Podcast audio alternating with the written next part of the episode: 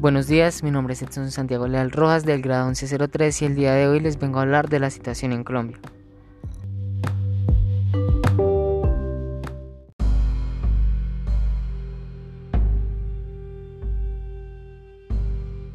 Como bien sabemos, el día 15 de abril se presentó una reforma tributaria liderada por el Ministerio de Hacienda que pretendía ayudar al país a salir de la crisis económica causada por la emergencia sanitaria, que buscaba recaudar alrededor de 25 billones de pesos, que luego sería más pequeño si Iván Duque no hubiera invertido tanto dinero en la guerra. El gobierno de Duque compró 24 billones de 4.500 millones de dólares, que en pesos colombianos serían 14 billones, casi la mitad de lo que se intenta recaudar. Sin embargo, los colombianos demostramos nuestro inconformismo saliendo a las calles masivamente desde el día 28 de abril. En este podcast hablaremos sobre la reforma que nos querían implementar a los colombianos en plena crisis sanitaria, con una gran tasa de desempleo, también de los abusos por parte de la policía en las protestas pacíficas. Primero, reforma tributaria o como la llamaría el presidente, ley de la solidaridad sostenible. Algunos de los puntos más polémicos son los siguientes.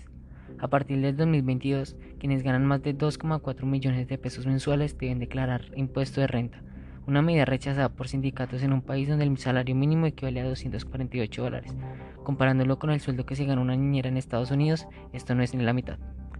Las empresas solo iban a asumir un 36% de esta reforma cuando deberían asumir la mayor parte de esta, ya que éstas generan mucho más dinero y tienen la facilidad de poder pagar los impuestos, pero en vez de eso iban a buscar la plata en los bolsillos de las personas del común ya que alrededor de un 74% del recaudo provenía de las personas naturales, reconoció el Ministerio de Hacienda Alberto Carrasquilla, quien ha sido blanco de críticas por esta reforma que afectaría en su mayoría a las personas de clase media, así empobreciendo aún más los colombianos.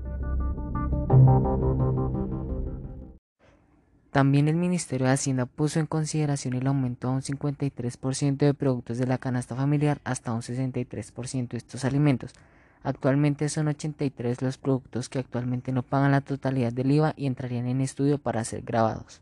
Dentro de los productos que podrían pagar IVA a partir del 2022 se destacan los siguientes: arroz, café, chocolate, embustidos, pastas, papas, tomate, cebolla, etc.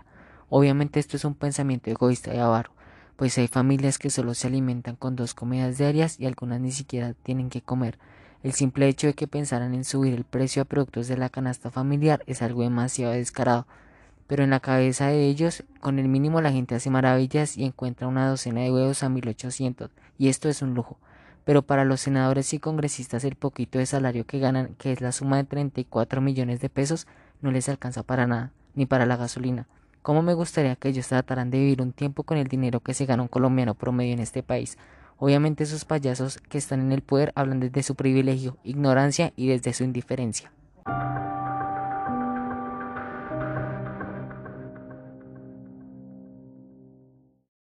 Ahora, si el presidente de este país dejara de despilfarrar el dinero de los colombianos en cosas innecesarias, la cosa sería muy diferente. Este presidente prefiere comprar 23 camionetas blindadas antes de ayudar a las personas que no tienen que comer en diferentes partes del país. El costo de estas camionetas salieron por la suma de 9.600 millones de pesos, que según él era para la seguridad del presidente. Esto demuestra una vez más que el títere que tenemos como presidente solo se preocupa por sí mismo, comprando camionetas demasiado caras en tiempos de escasez para el país, en vez de ayudar a las personas que en verdad lo necesitan. Y lo peor es que estas personas no son pocas, ya que a raíz del desempleo, por culpa de la pandemia, muchas familias quedaron sin ningún ingreso. También compró 18 camionetas para el SMAT, sumándose a la cantidad de dinero que invirtió en las camionetas y las tanquetas, dio el resultado a la alarmante cifra de 21.600 millones de pesos, pero según él no hay plata. Lo que no hay es ganas de ayudar a la gente, porque para la guerra se saca hasta de donde no hay, porque como le dije anteriormente, este señor se gastó 14 billones de pesos en unos aviones de guerra. Otros despilfarros de este señor fueron denunciados por el senador Alexander López Maya al pueblo democrático, gastos en publicidad, en contratos de viaje cuando hay suspensión y otras irregularidades, mientras miles de colombianos están confinados con problemas de arrendamiento, alimentación y servicios públicos, el gobierno sigue despilfarrando el dinero público. El senador denuncia contratos por más de 53 mil millones de pesos, por ejemplo, un contrato de 480 millones con el Centro Nacional de Consultoría para hacer encuestas de cómo está la imagen del presidente Iván Duque.